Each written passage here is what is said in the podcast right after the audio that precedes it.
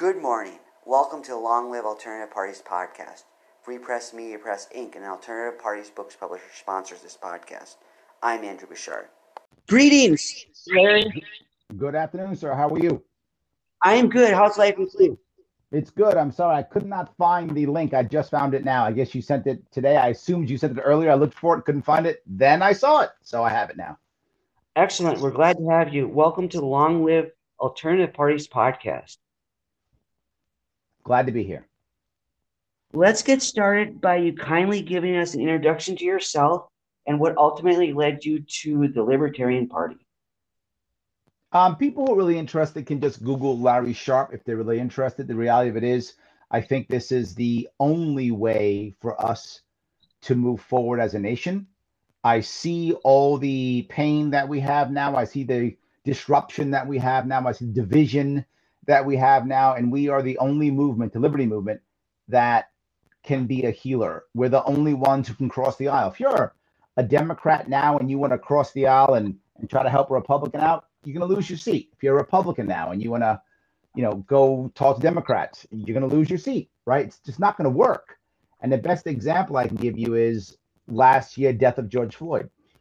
George Floyd died. The left yells, you know, defund the police. The right yells back the blue, and no one does anything. But at that point, there was one libertarian in Congress at the time. His name is Justin Amash. And he decided, you know what? Let's put a bill together and let's start the process of making actual reform, not defunding the police, but fixing them and, and making things better. And the first thing he tried was a bill that would end qualified immunity. And he brought it up over a year ago. And he found Democrats, Republicans together to agree with it. That's what we can do. And that's the only way we, that we heal. Otherwise, we just keep going down this terrible, terrible place that we're going down and nothing gets better. All right. Sounds good. So, since you ran for governor before, what did you learn for running for governor? You like generic questions. That's a broad, broad generic question, also. Um, let me try to give you something that be will be juicy for you. Okay. Um, cash, the value of dollars. I didn't. I mean, I wasn't naive enough. I was naive but I wasn't so naive as to not understand how valuable money was. Um, I I knew it was valuable, and I raised a half a million dollars. And sadly, I thought that would you know give me enough to be, I don't know, competitive is what I thought. I believed that if I ran a good, solid campaign, that if people saw me, that I was out there doing things, getting press, traveling, that the press would eventually say, you know what, let's at least cover this guy that's what I thought would happen. Uh, that that's how na- naive I was, and I thought, well, the polling would put me in. I'm, I'm, officially the candidate. I'm I'm registered. I'm doing stuff. They would they would cover me. They wouldn't. And when I asked most of the you know stations why they wouldn't cover me, they were very they were very forward. They said, well, you don't buy ads. So the system is far more pay to play than I realized. If you buy ads, you're covered. If you don't buy ads, who are you? So that was a key component that I found. And the same thing I think popped up with polling, right? Polling, I would say, why am I not in the polls? Again, I'm a candidate. I'm registered. I'm running. I'm raising money. Why am I not in the polls? And companies are very, very forward. Well, you don't buy the polls. Well, how much the poll cost? Forty thousand dollars. Well, small candidates don't have forty thousand dollars to spend on polls particularly if you want to if you want to be you know effective you got to buy them often and you got to be able to post them many times. You can't raise that kind of money. It's, it's impossible. So i think if i learned anything it was how powerful money was. Again i knew it was powerful. I had no idea how powerful it was because the sad part is the average american is never going to know who you are or what your views are. So in theory i could have had the answers for everything right? I've got the magic powers to solve every one of your problems. That would be amazing. And if I had that, it actually wouldn't matter because people wouldn't see me in polls, which means in the average American's minds, I'm not valid. And people wouldn't see me on commercials, in which case the average American goes, he's not valid. So I can't gain validity without cash. And I think that was the biggest thing. Okay, good to, good to know. So we have listeners on to this podcast running for office themselves. So one deal they have to confront is assembling a team. Yes. What would you advise to people on how to assemble a team? If you're running for office and you think in any way that you should not build a team, and some people actually think that they're like, well, do I really need to build a team? I can do a lot of this myself. Um, that's insanity. Don't bother running. Just don't bother running. You are lit- literally wasting your time, and you will have more pain than anything else you you you could gain. You have to build a team, and the way you build a team, as a general rule, is two things. Number one, don't think about organizing for organizing's sake. And we did it often. Like, I got to get some people. I got to organize. That's boring. Nobody cares. The first thing you want to do is think about what is your impact going to be and or depending upon what you're running for um, how are you going to define a win?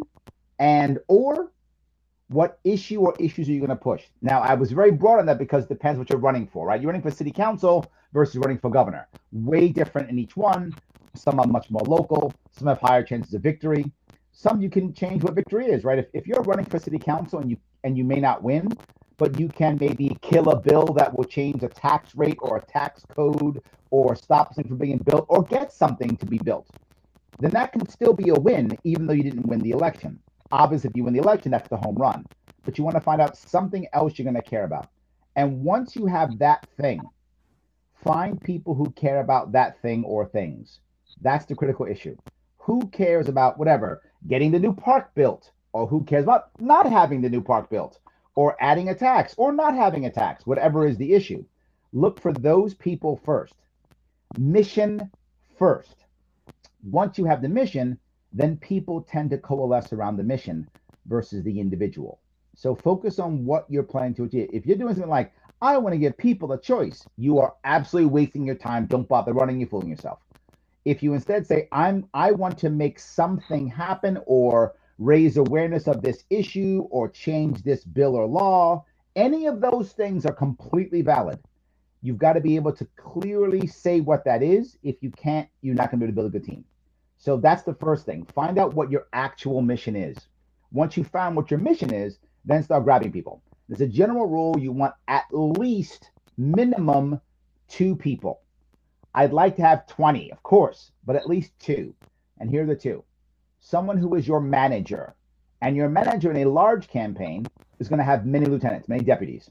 In a small campaign, your manager will basically manage where you're going and also manage your schedule, and very often will also manage um, where you're going to be and how you're going to be places. They'll manage those things so to make sure that you can show up either online or show up in person, or whatever case may be. They will manage you so that the, your your goal is in a perfect world, which is not always perfect, obviously, but in a perfect world, all you do is show up and communicate. Many times when I ran my campaign, I didn't even know where I was going until I got there. And that was fine. I didn't mind at all. That's why I had a team to do that, right? That it meant that I could spend the time required to learn, figure things out, that kind of stuff. The second person you want is someone who will deal with your social media because if you're running third party, that's all you got. You only got social media. The media is not going to cover you unless you're very lucky, and I hope we all are. But unless you are, that's all you got is social media. It can't be you doing your social media alone. It must be somebody else. But Larry, they may screw up. Yes, so what? But Larry, they may say something wrong. Yes, so what? I'd rather them say something wrong than not say anything at all. Let them go out, and if they mess up, they mess up. My team screwed up all the time. So what? You might go, but Larry, what if I get popular? If you get popular, they're going to lie about you anyway. So it's irrelevant. It doesn't matter what you actually say. The second I had any ability to to do well in my state, and it happened probably they figured it out probably know, four months, three months before the election that I actually might do some damage. That's when all of a sudden the, the party's got an extra couple million dollars in, and all of a sudden the smear campaigns came out. I'm a I'm a plant, or I'm a this, or I hate cops, or whatever. None of those things are true. It didn't matter, and I never said any of those things. So there was like literally zero evidence of anything they'll make it up anyway. Don't worry about it. If you if you're lucky enough to be important, that's when you get slandered. So that's the good thing. So those two are required just to get moving. But there's a third piece that can either be a person you build or someone you know or a consultant. But this piece is the is the next piece you have to have. And that is a policy chief. When you run third party, you have to have good ideas and policies. You might say, well, Larry, the two parties, they don't have any ideas. You're right. They don't have to. The system is unfair. It's just the way it works. It is unfair. You can be mad about it if you want to. No worries. Shake your fist at the system, scream and yell. I get it. That's wonderful. Not going to change for now. The reality of it is, all the left and right have to do is yell that they are not the other. And they're fine. Literally, if you're a Democrat, you can just yell, I'm not the Republican. If you're a Republican, you can just yell, I'm a Democrat, and you'll be fine. That's totally acceptable in today's political atmosphere. It's not for a third party. We are held to a different, unfair standard, and they're going to assume that we're wrong or stupid or have bad ideas or, or dismiss us. That's the assumption that they're going to make. In which case, what we must be able to do is answer questions with policies. You want to be able to answer people's problems with actual policy ideas. So you're going to have to build out a policy team. That is actually easier than you might think. There are like thousands of, of people who are in small parties or who aren't in who who are either in small parties or no parties who are angry about stuff. Tons of them. They're everywhere. So well, if you know people who are angry about stuff, great. Tell them to stop being angry and instead do some digging and figure out how we can change policies. And that becomes your policy team. People who are angry or upset or bothered by what's happening now in their world, you go, great. How do we fix it? The candidate themselves should not be reading every law and going through the details of everything. That's not the candidate's job. That's your policy team's job. And luckily, there are literally thousands of people who love this stuff. They're happy to go in and dig and do research and find information. And they go through it, find the details of the information, and then you sit with your policy team and when I say this, I mean it's literally every single week. You sit with your policy team every single week, whether Monday night, Tuesday night, Thursday morning, I don't care when, and you come up with policies. What would you do in case of X? How can you get around it? And you cannot be caught with a gotcha. Again, it's totally not fair. If someone says, well, what about, you know, rule 775, and you don't know what rule 775 is, you are dismissed. You are just dismissed. But Larry, the Democrat doesn't know. Republican doesn't know. They don't have to. They're Democrats, Republicans. It's not required of them. It is unfair. You must know. If you don't know, you're clearly one of those crazy people who don't know what they're talking about. So you have to be able to answer all these questions. And one individual simply can't and run. That's why you have to build a policy team out. My policy team, when I ran, was over eight people, and we rotated them around for specialties.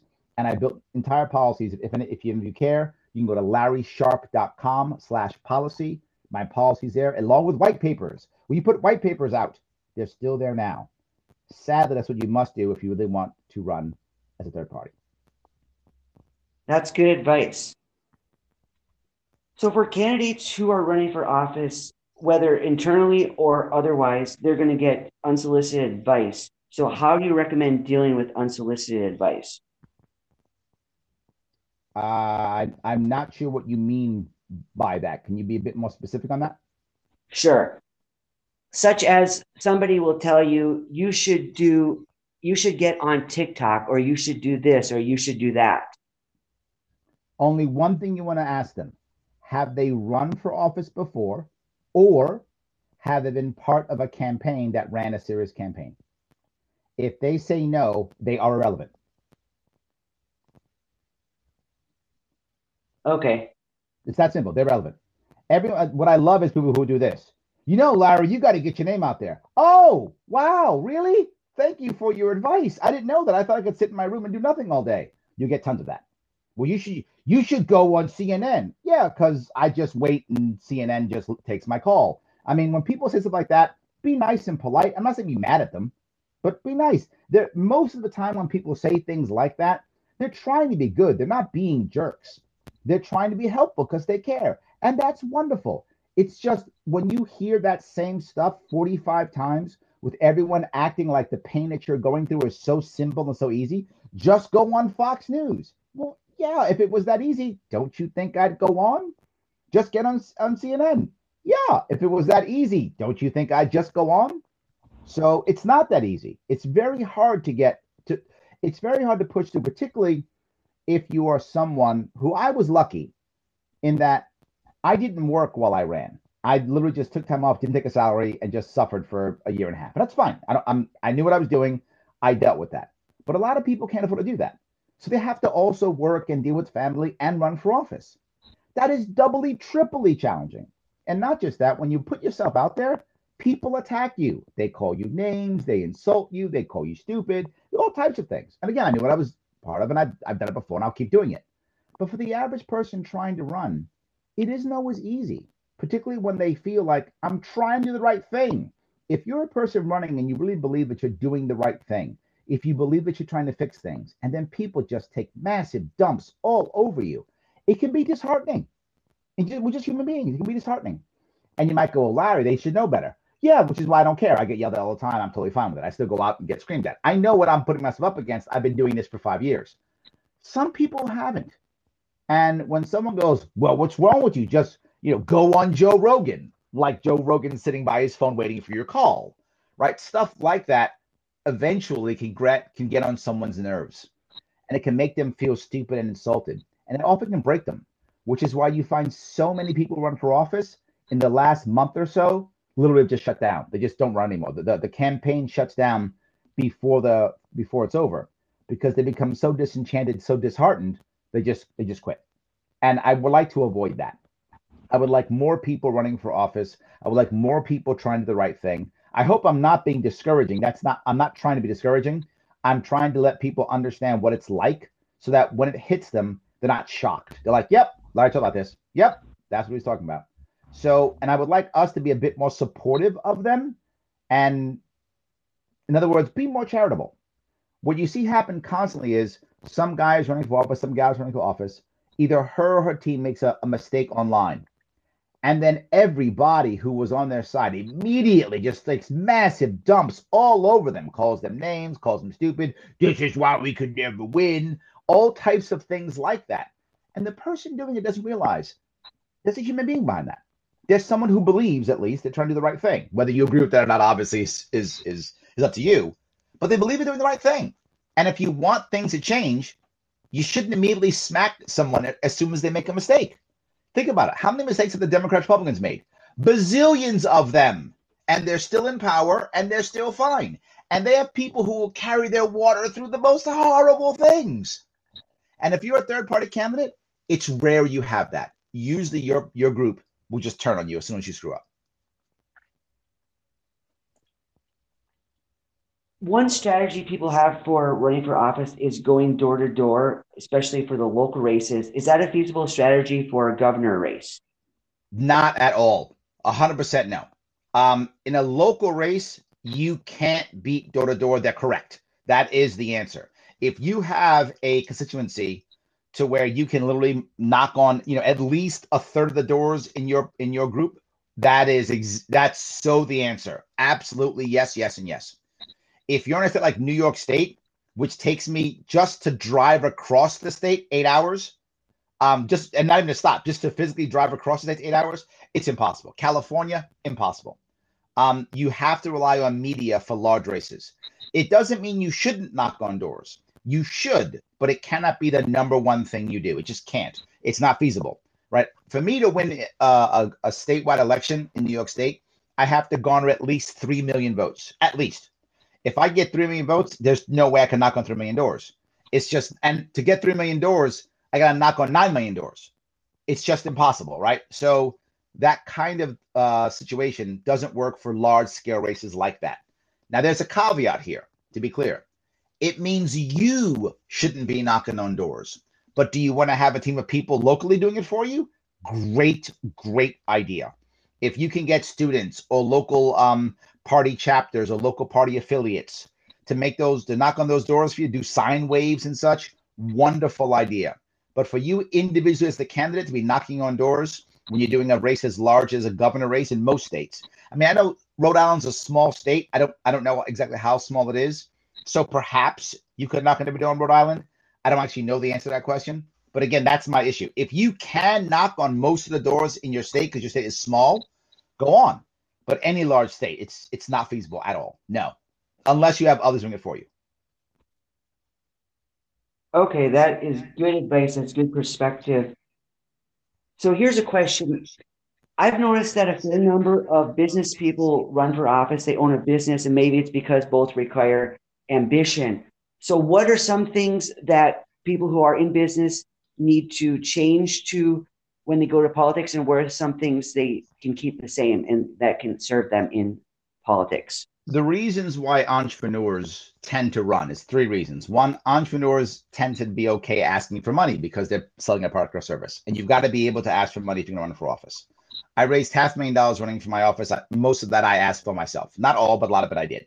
So I'm always asking for money. You got to be able to ask for money. If you can't do that, you're not going to do well in politics. It's just again the way of the way of things. Second, entrepreneurs they own the business. They can take off when they want to. If they don't want to show up for six months or take weekends off, what they can. When you got a nine to five job, tough. What happens when uh, CNBC says they can only talk to you at 10 a.m. And, you know in a Tuesday morning and you got to work? I guess you missed that one. If you're an entrepreneur, yeah, I'll be there. No worries. So that's another reason why entrepreneurs uh, run for office. Second, entrepreneurs they they own businesses, so they very often have a decent amount of money, which means they can put their own money in. They know other entrepreneurs, they get other entrepreneurs who also put their money in. When I ran for office, the first thing I did was write myself a check for ten thousand dollars because I had to say if I'm going to ask people for money, I didn't put my own in first. So I put my own money in my campaign first, which was legal. I could do that. I, I followed the rules uh, of my state. I could do that, and I put my money in, and then I ask others for money entrepreneurs can also self fund their campaigns right away. So there are many reasons why entrepreneurs do it. Plus, entrepreneurs are about to lose. So they want to change rules and regulations and such because it's their livelihood. So there's many reasons why they run. So if you are an entrepreneur and you want to run, let me give you some things. Number one, do not run your campaign like a um like a business. It's not going to work. Campaigns are not businesses. Most of the people working for you are working for free or less than they would in the market. So it's not about the money. You don't you can't be that way. Most of them are nowhere near as trained as you would hire people in your business. You're gonna get people who are volunteers or who just love you or love your party or love your idea or your your movement. So they're not trained. So you can't hire the best talent as you could if you're in the business. So you're gonna have less talented people. What are you gonna have? More motivated people. That's for sure. So don't run your campaign like a business, run your campaign like a passion project. That is the issue. It is a passion project. It's all about emotion and caring and feelings and all the things entrepreneurs often can't stand dealing with during business. You have to be able to do that well. If you can't, you are going to be swapping your team out left and right. You are going to be inefficient.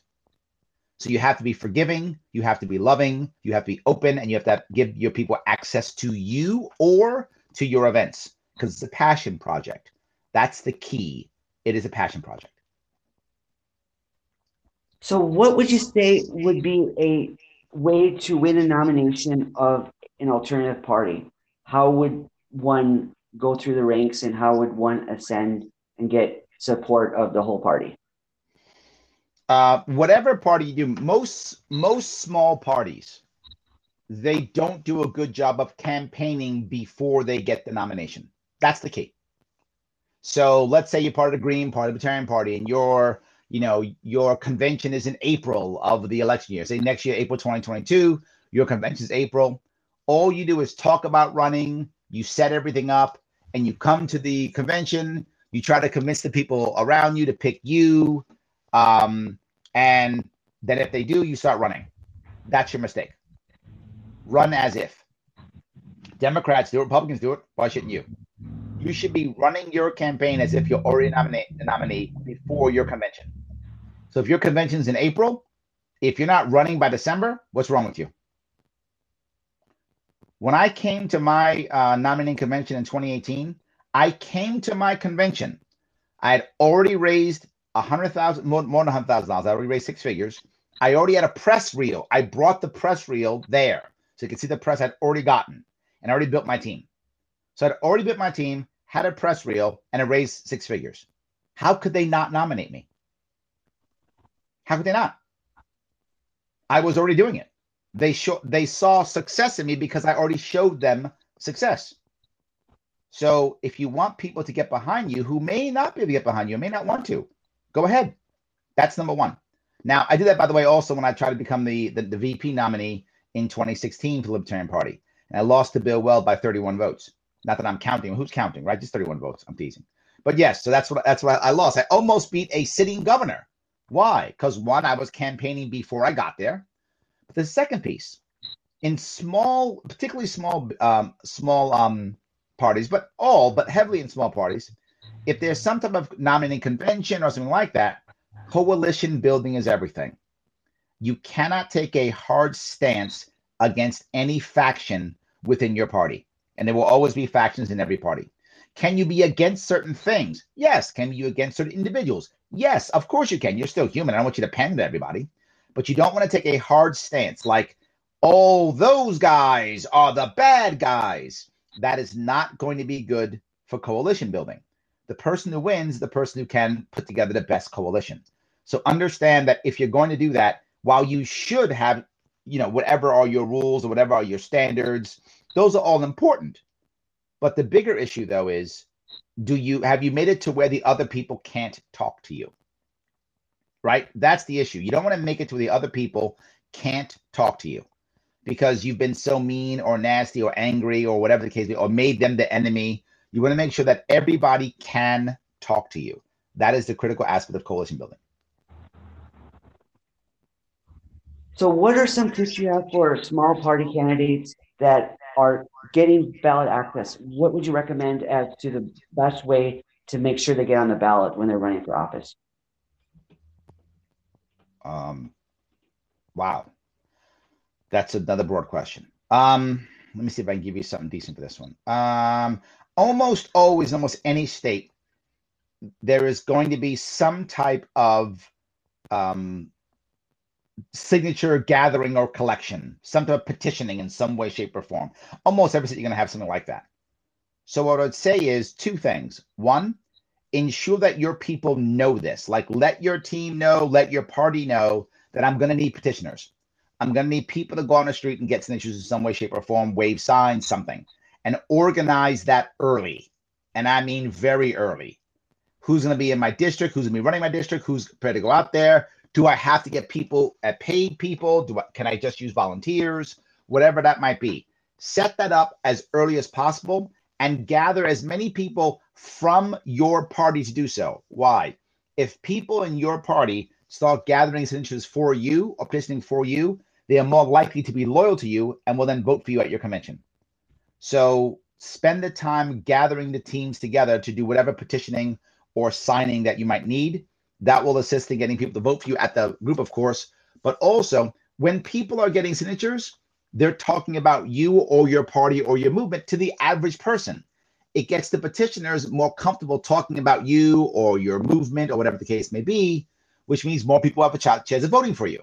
So you increase your odds of you getting votes, you increase your name recognition, and you, you ensure that if you have a lot of people who've signed, who've gotten uh, petitions signed, even if the state changes its rules, which states often do, you still have a core group of people who know how to do this, can train others to do this, almost no matter what in any state. There's some exceptions, obviously, but almost all states and groups, if you can get enough signatures, you can get on the ballot.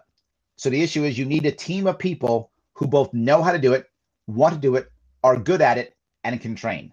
Petitioners are your key. So basically, the same attributes you need for running for office in general helps in ballot access? Um, yes, I would agree. Yes, that I never worried about ballot access when I was running because I, I already had my team built out. People were behind me already. I was never concerned for that exact reason. Yes. Okay, good. So, what do you recommend for fundraising techniques for small party candidates, such as online GoFundMe type places or telephone phone banks like the major parties use? What tactic or strategy do you recommend for fundraising?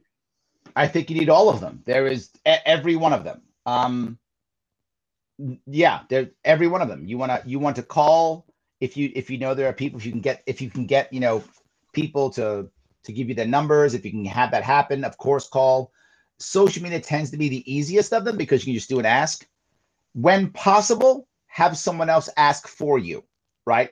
In the best case scenario, and I know a lot of candidates don't have this, but if you do, get someone who is relatively popular or at least personable in your world to kind of MC an event. The event can be online or it can be in person, preferably in person, and then of course streamed online is always the best if you can. And you know the person comes up and and maybe says something funny or interesting because they're popular or they're personable. Bring somebody else up who hopefully is either known or popular or personable, and they say something nice about you. Then you say your presentation on what you're going to do and how you're going to change things or stop things or increase things and make things better. Then the MC comes back on and says, guys, if you want this to happen, you got to support and then ask for the money. That is a very great way of doing it. It could be short, 20 minutes, literally 20 minutes. Three people total, two people who are either popular and or personable. Hopefully both if you happen to have that, but we don't always have that. Um, it could even be like your your spouse or your mom or your daughter or whatever. It could be someone like that who just knows you. Could be that too. But someone who's personable, preferably popular. You do that, and at the end, that person asks for the money. Whenever you're asking for money, remember you're giving them value. Don't think I'm begging for money because you're not. What are you doing? You're giving somebody value, right? If you're a Green Party guy or gal and you're like, well, we're gonna, you know, make the environment better or whatever is the thing of the day that you're doing in your area, maybe it's local and you want to, you know, I don't know, clean up a, a waste site someplace or change the sanitation company, whatever it is. If the people want a different sanitation company or they want that site cleaned up, then they got to pay for it. How are they to pay for it? By giving you money so that you can move this issue forward. Obviously, hopefully, win and make actual change. But even if you can't win, can you put enough pressure on the other people who are running so that they change their views, so that they take action, so that people do stuff because you pushed it? That still is a win. You do that, then guess what? People who care will give you money. But a lot of people who don't care, they're not going to give you money. That's the whole point I was talking about up, up front. Do you have an actual goal or impact that you're talking about? If you don't, why the hell are you running? But if you have something you want to achieve or do or change or act, you talk about that all the time. And people who don't care will walk away there because they don't care. But some people hopefully are going to care. If nobody cares, you're in the wrong area. You're really having a, a tough time. But hopefully somebody cares about what you care about.